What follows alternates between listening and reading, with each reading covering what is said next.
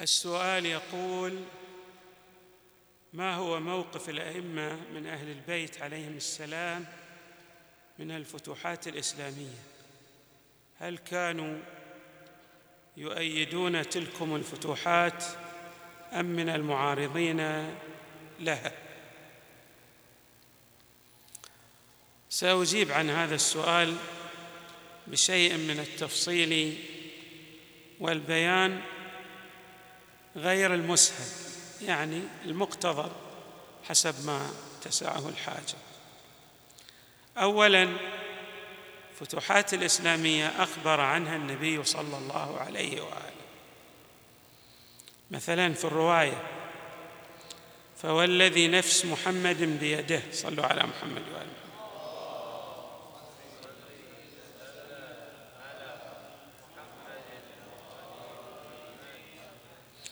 ليفتحن عليكم فارس والروم. يعني الله سيهيئ فتح كثير من أجزاء أوروبا وكذلك طبعا آه، فارس. وفي الكافي عن أبي عبد الله عليه السلام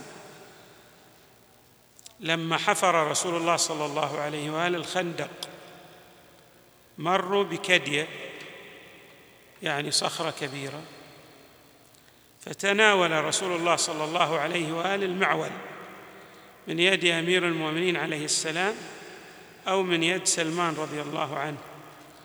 فضرب بها ضربة فتفرقت بثلاث فرق. فقال صلى الله عليه وآله لقد فتح علي الله في ضربة هذه كنوز كسرى وقيصر.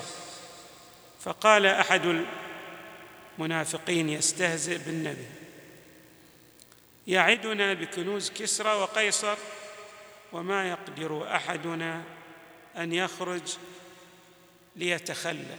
يعني ما يقدر يذهب إلى بيت الخلاء بعيدا عن جماعته خوفا. وكذلك في سيرة ابن هشام كتب كسرى إلى باذان.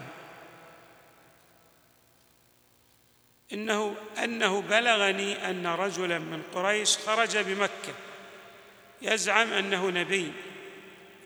فسر إليه فاستتبه فإن تاب وإلا فابعث إلي برأسه. فبعث باذان بكتاب إلى كسرى. فبعث باذان بكتاب كسرى إلى رسول الله صلى الله عليه وآله.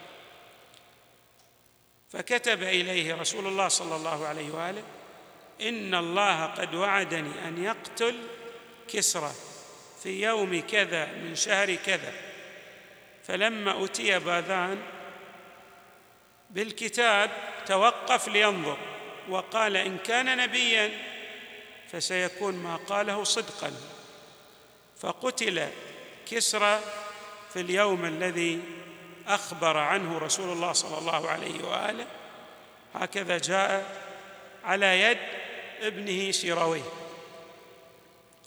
إذن هذه النصوص التي جاءت في كتب الفريقين تخبرنا أن الفتوحات أخبر عنها رسول الله صلى الله عليه وآله معنى ذلك أن هناك تخطيط إلهي لهذه الفتوحات لامتداد رقعة العالم الإسلامي. هذا اولا. ثانيا من هم القادة للفتوحات الإسلامية؟ طبعا سأشير إلى قاعدة إلى قادة الفتح الإسلامي الذي نعبر عنهم بالقادة الحقيقيين العمليين التنفيذيين والتخطيطيين. هناك مجموعة من القادة على رأس هؤلاء حذيفة بن اليمان وسلمان الفارسي وعمار بن ياسر وأبو ذر الغفاري وخالد بن سعيد بن العاص الأموي وأخواه أبان وعمرو. وهاشم بن أبي وقاص الأموي المعروف بالمرقال. طبعا سأشرح ما لماذا سمي المرقال. وأولاده خاصة عبد الله وعتبة وبريدة الأسلمي وعبادة بن الصامت وأبو أيوب الأنصاري وعثمان بن حنيف وأخوته وعبد الرحمن بن سهل الأنصاري ومالك بن الحارث الأشتر وإخوته وعدد من القادة النقعيين. وكذلك مع هؤلاء صعصع بن صوحان العبدي اللي هو من الحسن والأحنف بن قيس وحجر بن عدي الكندي وعمرو بن الحمق الخزاعي وأبو الهيثم بن التيهان وجعد بن هبيرة ابن أخت أمير المؤمنين عليه السلام. والنعمان بن مقرن وجرير بن عبد الله البجلي ومحمد بن أبي حذيفة الأنصاري وأبو رافع مع أولاده والمقداد بن عمرو وواثل بن الأسقع الكناني والبراء بن عازب وأبو أيوب الأنصاري وبلال بن رباح مؤذن النبي صلى الله عليه وآله وعبد الله بن خليفة البجلي وعدي بن حاتم الطائي وأبو عبيد بن مسعود الثقفي وأبو الدرداء ويليهم أيضا جارية بن قدامة السعدي وأبو الأسود الدؤلي ومحمد بن أبي بكر والمهاجر بن خالد بن الوليد وكثير من الذين هم في الحقيقة من حواري أمير المؤمنين وبعضهم قتل في صفين مع علي عليه السلام. يعني هؤلاء الذين قادوا الفتوحات الإسلامية من ناحية عملية كلهم من الحواريين لعلي عليه السلام. بل هناك حوار عندما فتحت بعض بعض الأجزاء من فارس كان هناك تخطيط من الفرس للقضاء على الإسلام بشكل مبرم. فاستشار عمر الصحابة. كل واحد قدم مشوره. ولكن عمر أخذ بمشورة أمير المؤمنين في أن تعد خطة لفتح جميع وجملة أجزاء فارس. وكان الذين ذهبوا أيضا من حواري أمير المؤمنين في قيادة الفتح لفارس.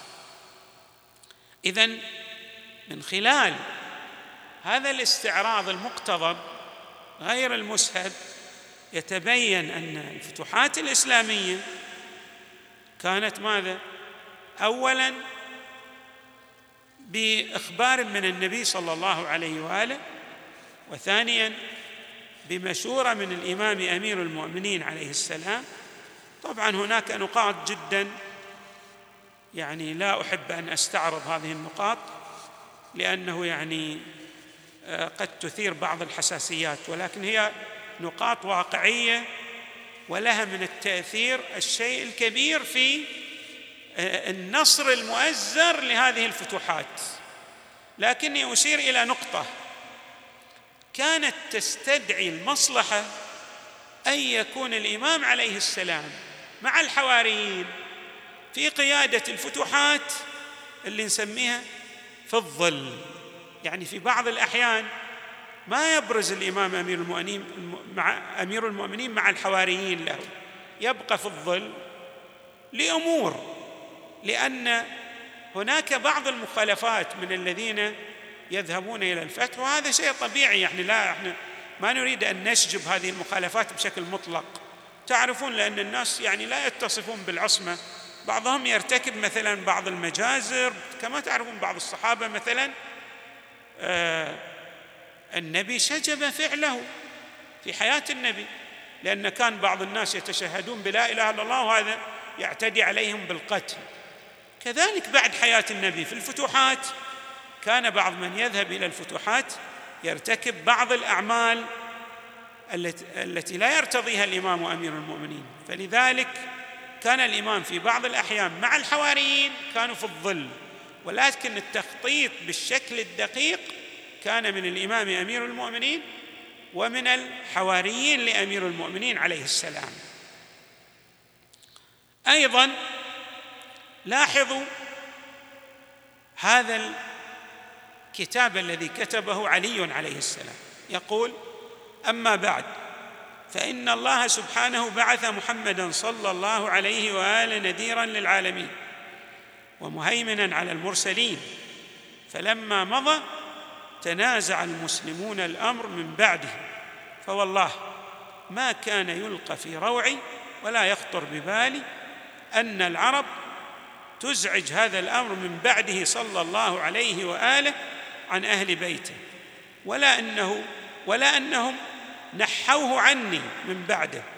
يعني يرى أن هذا الأمر وهو قيادة الأمة من خصائصه عليه السلام كما ورد في حديث الغدير وفي غيره من العشرات من الأحاديث حديث المنزلة وحديث الطير وحديث الثقلين والعشرات التي تنص على ولاية أمير المؤمنين عليه السلام مع الآيات التي نزلت في شأنه صلوات الله وسلامه عليه.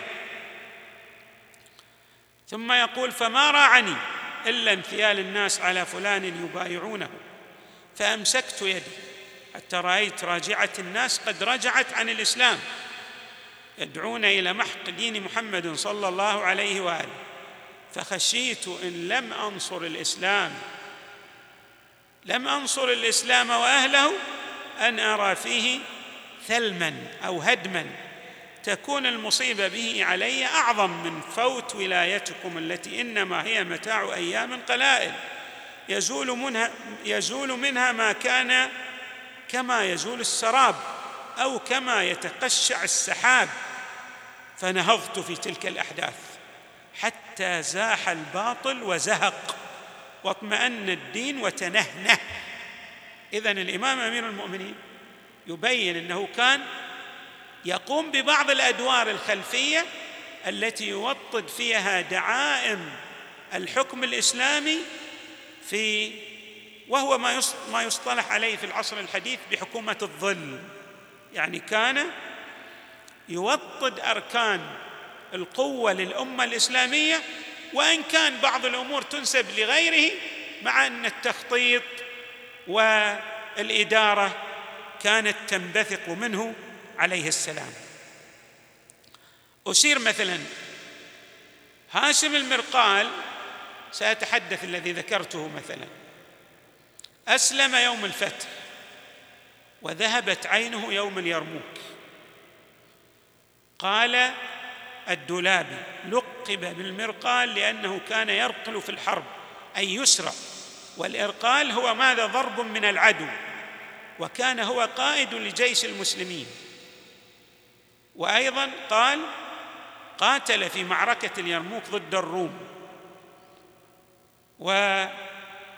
واصيبت عينه اليمنى في اليرموك وكان له دور كبير في معركة القادسية حيث قاد الجيش لفتح مدينة المدائن عاصمة بلاد فارس ومدينة بعقوبة وباقي مدن محافظة ديالي العراقية ومن شجاعته وإقدامه استشهد في معركة صفين وهو أحد قادة جيش أمير المؤمنين صلوات الله وسلامه عليه.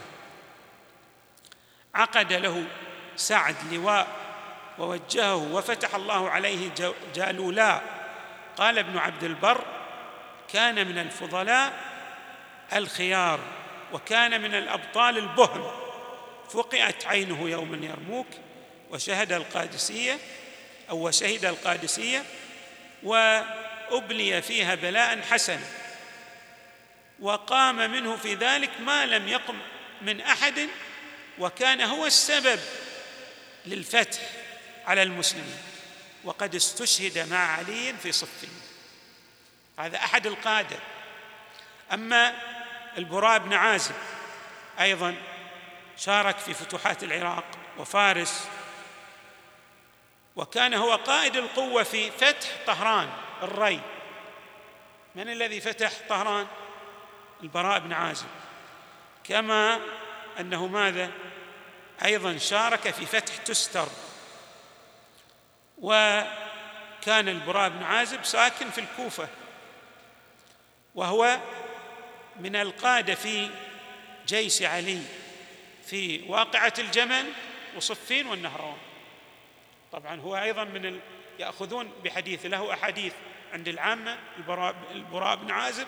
وعندنا يعني هو من الصحابة المقبولين لكن كان أيضا من يعني القادة الذين فتح الله على أيديهم وكان من الحواريين يعني المخلصين لأمير المؤمنين والمشاركين في جيشه. فقلت أن بعض هذه هؤلاء القادة استشهدوا مع علي في معاركه. بعضهم استشهد في صفين بعضهم في الجمل وبعضهم في النهروان. فإذا يتبين من خلال هذا العرض المقتضب أو في النقل يعني آه الغير المسهل يتبين فيه أن الأئمة من أهل البيت كانوا يؤيدون الفتوحات الإسلامية ولكن كانوا يشجبون بعض التصرفات آه التي لا تنسجم مع روح الإسلام. الأخطاء يشجبونها أما أصل الفتوحات لأن النبي صلى الله عليه وآله أخبر عنها. كما أن النبي صلى الله عليه وآله شجب بعض تصرفات الصحابة الذين كانوا يقاتلون الكفار لأن بعض من أسلم مثلا كان يعتدى عليه بالقتل ويقتل. فكان النبي صلى الله عليه وآله يقول لبعض هؤلاء الصحابة يقول هلا شققت بطنه لتعلم يعني أنه أسلم حقيقة أم لا؟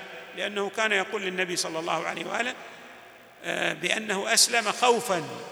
والنبي يقول أنت لا تحاسب الناس على نواياهم الداخلية أو على ما يبطنون في نفوسهم.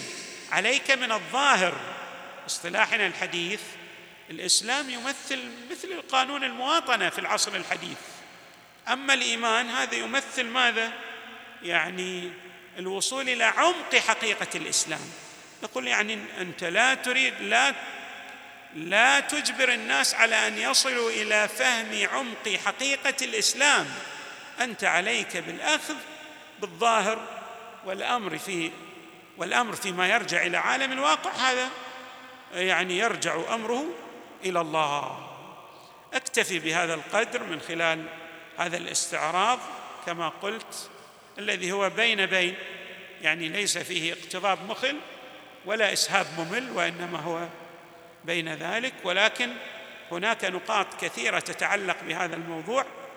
آه، كنت أحب أن أشير إليها ولكني تركتها لعل بعض هذه النقاط تثير بعض الحساسيات فلذلك أعرضت عنها.